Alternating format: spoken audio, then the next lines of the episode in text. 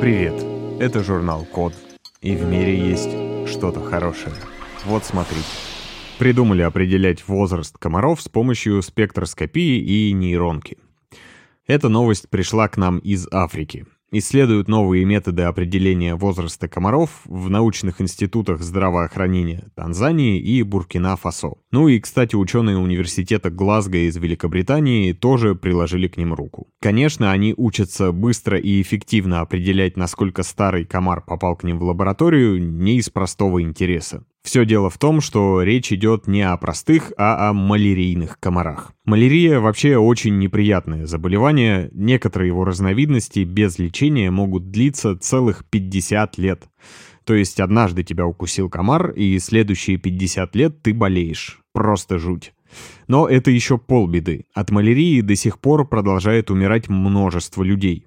Например, в 2020-м от нее погибло более полумиллиона человек. Также считается, что именно малярия была причиной смерти Александра Македонского, Чингисхана, Святого Августина, Христофора Колумба, Оливера Кромвеля, Караваджо, Байрона и целых пяти римских пап. И в целом это наиболее частая причина смерти в тропиках. То есть не какие-то там дикие животные и даже не аварии на дорогах. А по сути дела комары, так как переносят малярию именно они. Кстати, до начала 20 века считалось, что причина болезни просто в каких-то вредных миазмах тропического воздуха. Название малярия происходит от итальянского «mala aria», то есть буквально «плохой воздух». В 1902 году за описание жизненного цикла малярийного паразита, кстати, даже дали Нобелевскую премию. Короче, малярия — это ни разу не шутки. И пока что у нас нет вакцины, которая достаточно хорошо защищала бы от этого недуга. Разработки продолжаются, но современные вакцины работают примерно 50 на 50 или даже хуже. С иммунитетом тоже проблемы. Он медленно вырабатывается и недолго держится. Поэтому если вы однажды переболели малярией, расслабляться не стоит. В общем, приходится бороться не с самими паразитами, а с их переносчиками, то есть комарами.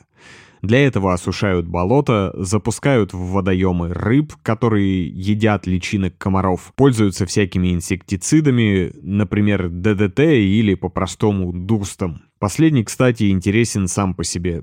В этом выпуске рассказать не успею, но погуглите. Это классный пример того, как эффективное и дешевое средство борьбы со всякими паразитами запретили по большому счету из-за того, что люди забивали на правила его применения. Вернемся к возрасту комаров. Нас, естественно, интересуют только самки, так как самцы не кусаются. Оказывается, паразит не всегда успевает созреть в теле промежуточного летающего хозяина. Иногда комар просто умирает быстрее. Комары в среднем живут около 7 дней, но это зависит от многих факторов и в первую очередь от температуры окружающего воздуха. Вот вам и объяснение, почему малярия это в первую очередь проблема тропиков. Раньше ее, кстати, называли болотной лихорадкой. Так вот, изначально возраст комаров определяли по состоянию их половой системы. После того, как самка откладывает яйца, в ней появляются характерные изменения.